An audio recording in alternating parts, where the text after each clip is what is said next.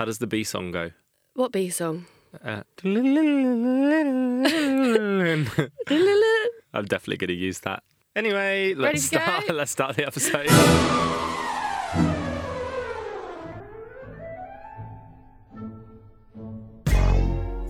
Everyone. Welcome to What on Earth. We are a sustainability podcast. We look at the past, present, and future of environmental issues. like uh, an environmentally friendly time machine. Exactly.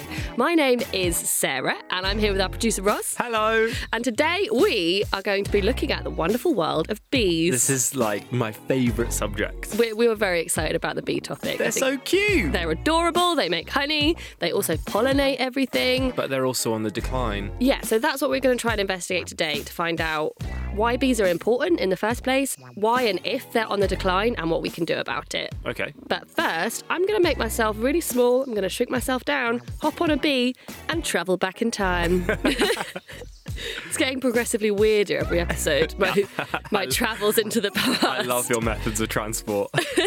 So we are going to go back to 135 million years ago.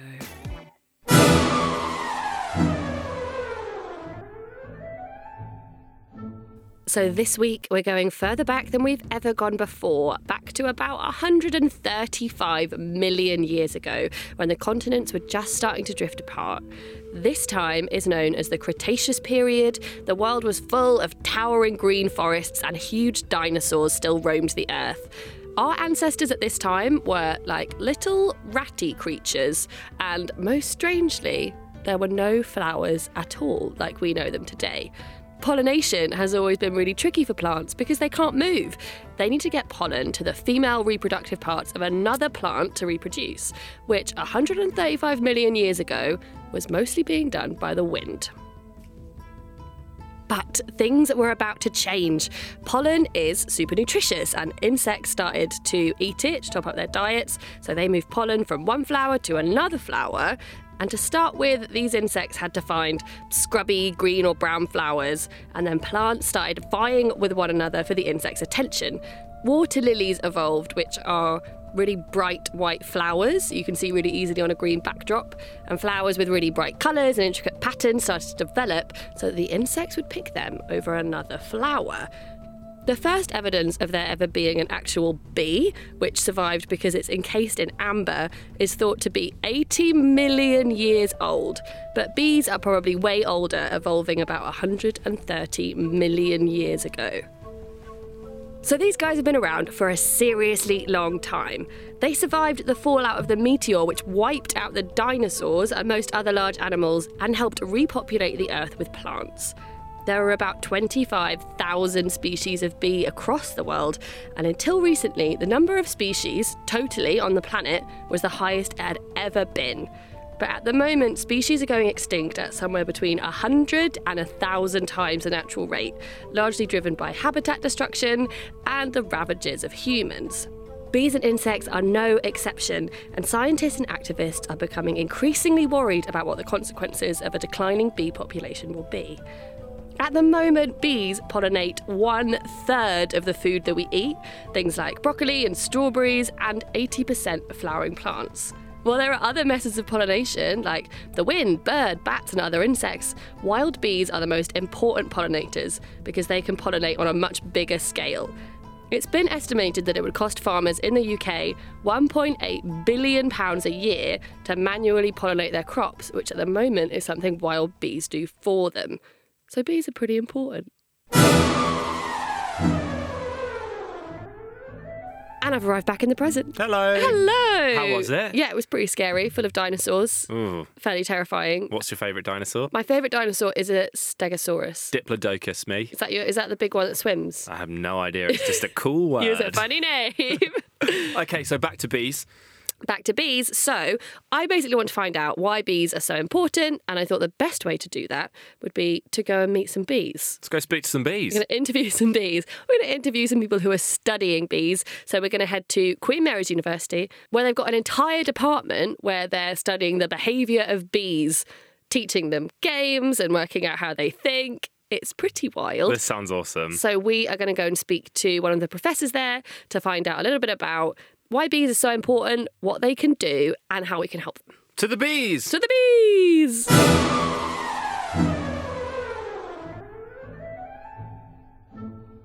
So my name's Professor Lars Chittka. Um, I study the sensory and behavioral ecology of bees and their learning and memory. And we're at Queen Mary University of London in the School of Biological and Chemical Sciences at the moment. So I've got my hat on, got a big overall on, even got some gloves on. We are literally surrounded by bees. There are bees in a big beehive, there are bees in boxes solving puzzles, and there are bees genuinely working out in a little bee gymnasium. So I think it's important to keep in mind that bees are not just honeybees. A honeybee is a domesticated animal and only one of about 20 to 30,000 species of bees and it's actually the one species that's definitely not under any threat. It's a domesticated animal. It's well looked after by beekeepers. Um, and, it has, and it has a lobby because, of course, farmers needed to pollinate their crops. What's really at risk at the moment are the many thousands of species that are wild, mm-hmm. that are equally important in um, pollinating crops, but that are actually in competition with domesticated honeybees. So the I guess, well intentioned um, move of many companies and private individuals to put lots of honeybees into their gardens to save the bees is actually very counterproductive because it's about the equivalent of releasing lots of domestic chickens into the wilderness to aid wild bird populations. It doesn't do anything. Um, if anything, it does more harm than good. Um, so, one of the biggest um, factors that is um, affecting wild bee populations is the lack of flowers. And um, counterintuitively, perhaps in cities, because there's so much green space that's actually not spray coated with insecticides, there is a big niche for wild pollinators to thrive if they find the right food. So, to the extent that you find, um, and they're now available in any sort of gardening centers, seed packs or flowers with seeds for um, that, that are native and wildflowers and plant these. That's a big help. There are also many companies now sell so-called bee hotels, which are basically wooden blocks with variously sized holes in them in which wild pollinators can nest, so providing nesting opportunities is also helpful. Over here, we've got a space testing the bees' facial recognition. We've also got the bees solving different puzzle boxes and getting rewards. It's like a big playpen for bees. So, one of the really nice things about bee conservation is that everyone can actively participate. So, with many of the um, animals that are at risk under threat globally that people are, that are on people's minds, like Siberian tigers and polar bears and so on. You can't personally do much. You can send money to support organizations that in turn support them, but you can't personally get involved with helping them. Whereas with wild pollinator populations, everyone can do their little bit so long as they have access to any kind of um, flat area on which to plant wild flowers. That could be a balcony or a front garden or a back garden. Um, but so long as there's any space for such flowers to grow, you you're in charge of that space, and you can plant something, do your bit for the pollinating world. Thanks so much, Lars. This place is awesome.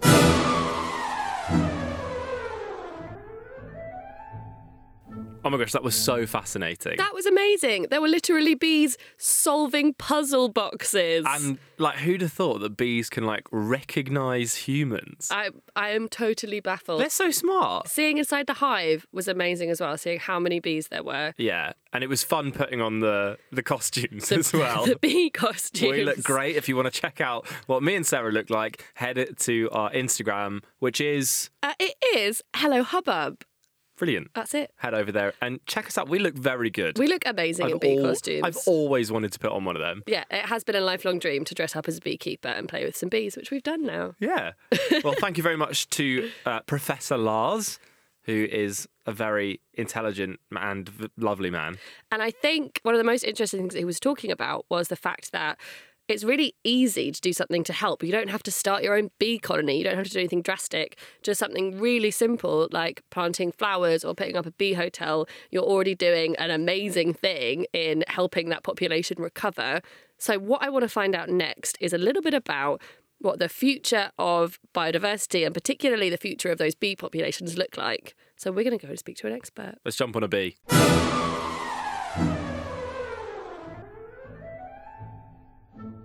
Hi, I'm Craig Bennett, and I'm currently Chief Executive at Friends of the Earth and have been for the last almost five years.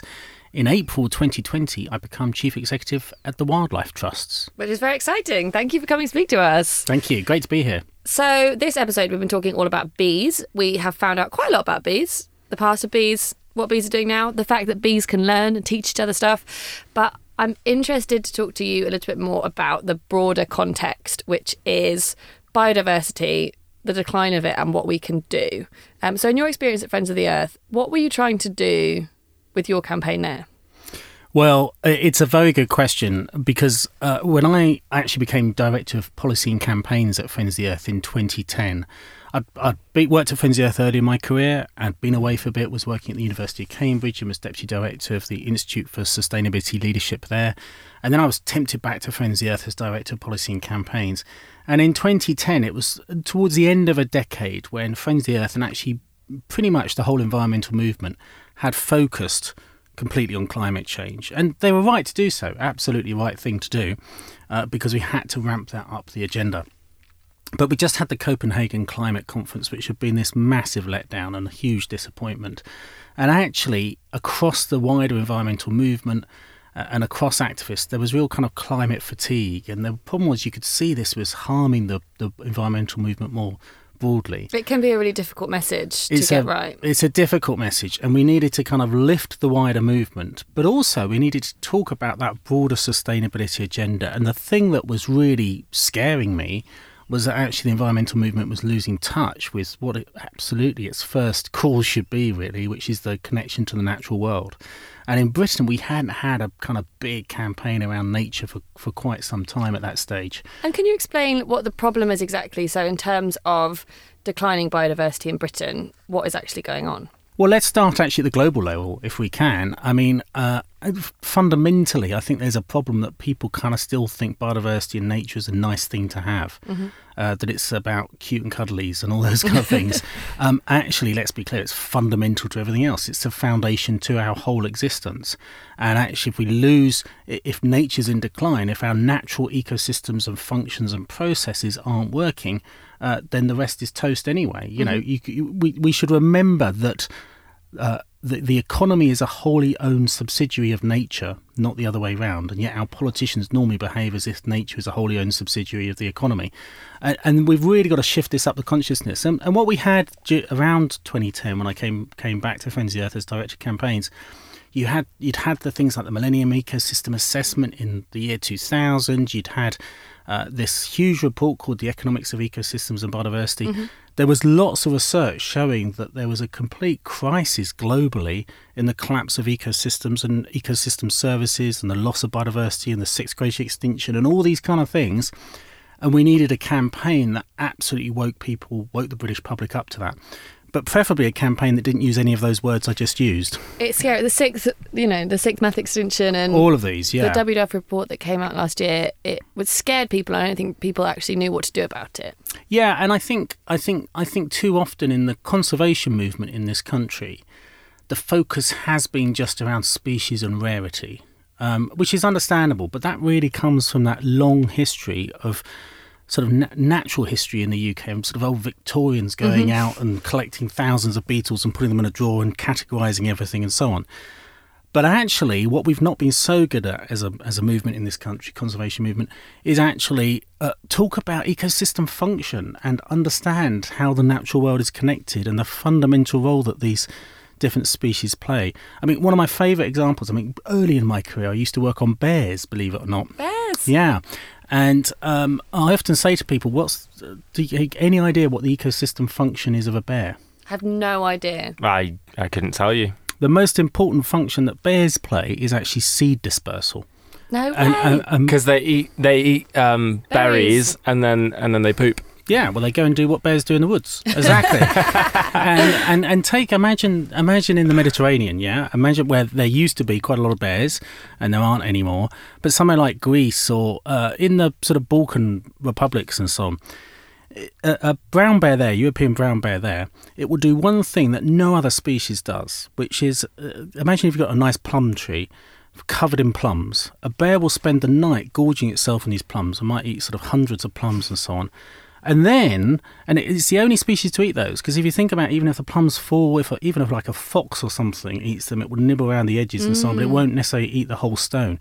A bear will actually eat hundreds of these things, hundred of these plums, and go and trot off. It might go and trot off another fifty kilometres away or whatever, and then it will do what bears do in the woods. And then you get a nice stand of plum trees a few years later.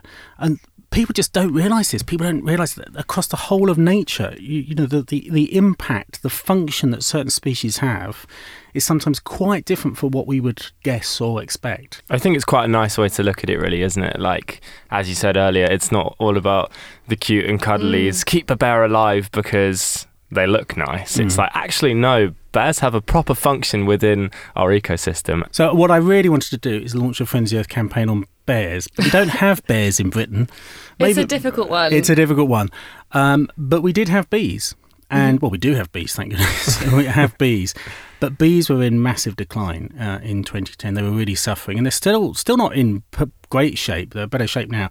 But we thought if we can run a big public campaign around bees, they actually become the ambassador for this bigger story. Because the great thing is, one of the first things you learn at primary school is that bees don't just look nice and they're lovely little things, most people love them, uh, but actually they have this huge role of mm-hmm. ecosystem function that people get. You don't have to explain it. And the mark of a good campaign, in my experience, is that people get it within five seconds. And what we found when we were launching the bees campaign, people got it immediately. No one was arguing against us saying, no, we don't need bees. and so then, you know, it was just easy from that point forward to say, look, bees are in decline. It's for a whole number of reasons. It's principally habitat loss and appalling agricultural policy, but also far too many chemicals and pesticides being sprayed on the land. Mm-hmm. And everyone can do something about it. Everyone can get involved and sort of uh, plant bee friendly plants in their gardens or even window boxes and so on. So it was something that everyone could get involved in. But it became this symbol for that much bigger story about sort of reawakening the British public to what was happening around biodiversity. And I want to be clear, it's not as if Friends of Earth were the only people involved in this. There were many other organisations and many small organisations that had focused already on bees for a very long time. Uh, like Buglife and others. I know you've spoken before about this being the link between the local and the global. So, how do you start connecting people and what they do in their gardens to what's happening on a global scale? And do you think that because of this conversation that people are having around bees, we're now understanding more about biodiversity? Or has yeah. it not quite got there yet? I hope so. I mean, it, it's exactly that, is what we always try and do at Friends of the Earth. And I, I think Friends of the Earth's unique role is the ability to connect the local, the very local, to the, the to the global because Friends of Earth is part of the world's largest grassroots environmental network with groups in 75 countries around the world. So we always want to tell a global story, but ultimately, you know, if you think that the answers to all this is just these big international agreements and the United Nations and so on, which is all very important, and I'm not going to dismiss that, but actually that's very disempowering for people. Actually, if we can find a way that each of us individually can do something, uh, both in our own lives, but also also through our activism and telling our politicians what needs to change and so on, then that's very empowering if you can find a way into these big global problems like climate change or biodiversity loss and so on. Mm. So that's kind of what we always look for in this. And do you think that people's attitudes towards nature is changing and it's no longer categorizing things, but we are starting to recognize what you were talking about? Yeah, it is. So, you know, I, over the last nine, uh, nine years, I mean, we ran our bee campaign at Friends of Earth for about uh, I don't know, seven years, I think. And we had some big successes during that time. We managed to persuade the government to adopt a national pollinator strategy, which was really important. We managed to get a couple of the neonicotinoid pesticides that were so clearly harming bees banned and so what on. What are they? Neonicotinoid pesticides. I wondered if you'd come back to me. I've done a lot of practice in, in learning how to say that word over the years. Tongue twister. So there's this whole sort of generation, this whole family of pesticides, which uh, um, have been devastating for bees, but actually the evidence is for many other species now as well. Um, and that they uh, they've just caused so many problems and uh, the finger of blame for a lot of the collapse in sort of bee and other populations, uh, I think, lays at these. Important to say it's not just that. I said it's habitat loss as well, and actually it's other forms of pesticides and chemicals as well. But there was a very clear evidence of the harm that this family of pesticides in particular was causing. So we, with our campaign, we managed to sort of win those things, which was great. Those kind of bits of policy. But I think the real success of the the bee campaign we ran at Friends of the Earth um, as is always the same with a with a real a campaign that really makes a difference long term, is it shift public opinion and, and attitudes and values even about these issues. So an example of that is in, in 2010, 2011, actually, um, if you'd sort of gone to um, a, a, local park in your town, or if you'd gone to, I don't know, a university campus and you'd saw grass and so on, nearly always it would be perfectly mowed, mm. you know, mm. manicured and so on. And now everyone seems to be out competing to who can grow their grass the longest and let it go wild and so on. And, and people sort of understand how to do that. And people celebrate sort of areas that are being left to go wild now and um, that has just been so important. That's a real shift in kind of public consciousness about what's what's right and what's wrong, if you like. Literally, just eight years ago, most people looked at that and thought it was untidy. Mm. Now people look at it and think, "Oh, isn't that brilliant? That's nice wildlife habitat there." And I think that's probably even more enduring that kind of shift in attitudes than maybe the policy wins we got, which are very important as well. And what can I do at home if I want to kind of join in with the movement and help protect the bees, but also protect wildlife more broadly? Well, the important thing is just if you've you've got access to any any land, if you've got a garden, or even if you just got a window box, letting stuff go wild rather than thinking we've got to manicure it all is really important. Even if it's only a corner of your garden or window box or something, it's it's amazing how doing that will make a huge difference. Um, nature doesn't need an awful lot of space to make a big difference. Uh, it, it's revealing, isn't it, that um, even now, British amongst British bee populations, they are doing better in our big cities than in our countryside. Really? That tells you everything about our agricultural policy. So London is like almost like a nature reserve for bees compared to some parts of East Anglia, say. Um, it's pretty shocking. Is that because there are more people in the cities and the people are doing stuff to help the bees? Yeah, well, it's they're doing stuff for, or just there's a greater diversity of habitats. I mean, if you go to big, big sort of agricultural areas like in East Anglia or something that are are are being managed just for agriculture, you know, actually it's like a desert effectively mm. um, for for pollinators and other species. It's a real problem, and they're highly sprayed with chemicals and so on. So there's that problem as well. I mean, guess what? This extraordinary thing we've discovered over the last few years that if you put pesticides on crops, these chemicals designed to kill uh, insects, guess what happens? The insects die. it's really amazing, and, um, and and people still talk about it as if they're surprised. I mean, it's funny how the chemical companies behind this, the pesticides companies themselves, will try to say that the, their chemicals aren't harmful for bees at the same time as the whole point of them is to be harmful for insects. It's quite bizarre. So um, there's all these kind of problems and habitat loss as well. You know, the loss of hedgerows and so on. So um, now we've got to change that. We've clearly got to change agricultural practice, and we we've got to restore nature back in the wider countryside. But in the meantime, it's almost sometimes quicker to do that in cities. Mm-hmm. And in terms of the countryside bit, is the answer there moving towards organic farming or rewilding parts of land? How do we change that? Well, I mean, it's all of the above. Um, I mean, organic farming and rewilding, or if you like, it's perhaps some of the more extremes of the, mm. the, the spectrum in one sense. I mean, they're brilliant, and I would love to see I would love to see good chunks of the UK rewilded. Um, in that debate at the moment, people. What's funny when you talk about rewilding, people say, "Oh my goodness, but we've still got to grow food. Are you madness? How are we going to import our food?" No one's suggesting the whole country should be rewilded. But at the moment, the percentage of the UK that is genuinely wild is pretty much 0 mm-hmm. You know, tiny, tiny little bits of it. Let's just have a debate about how much of the UK should be properly wild. In other words, humans don't do anything. We just let nature do whatever it does. Except perhaps we might reintroduce a few native species first. You know, should it be 2%, 3%, 5%? or should it be what it is now, which is effectively 0%? And I think most people would agree it should be higher than what it is now. Yeah. What, what so, do you think? Well, I think it should be at least five. If not, uh, you know, let's we could get to five pretty quickly. I would actually much rather we get even higher than that. We could do. It's amazing what happens when humans step back. Uh, nature does this brilliant thing: is it knows what to do. Uh, I mean, there's a kind of throwaway comment that others have used, which is it's amazing how uh, nature survived before humans came along, and uh, it does it very, very well.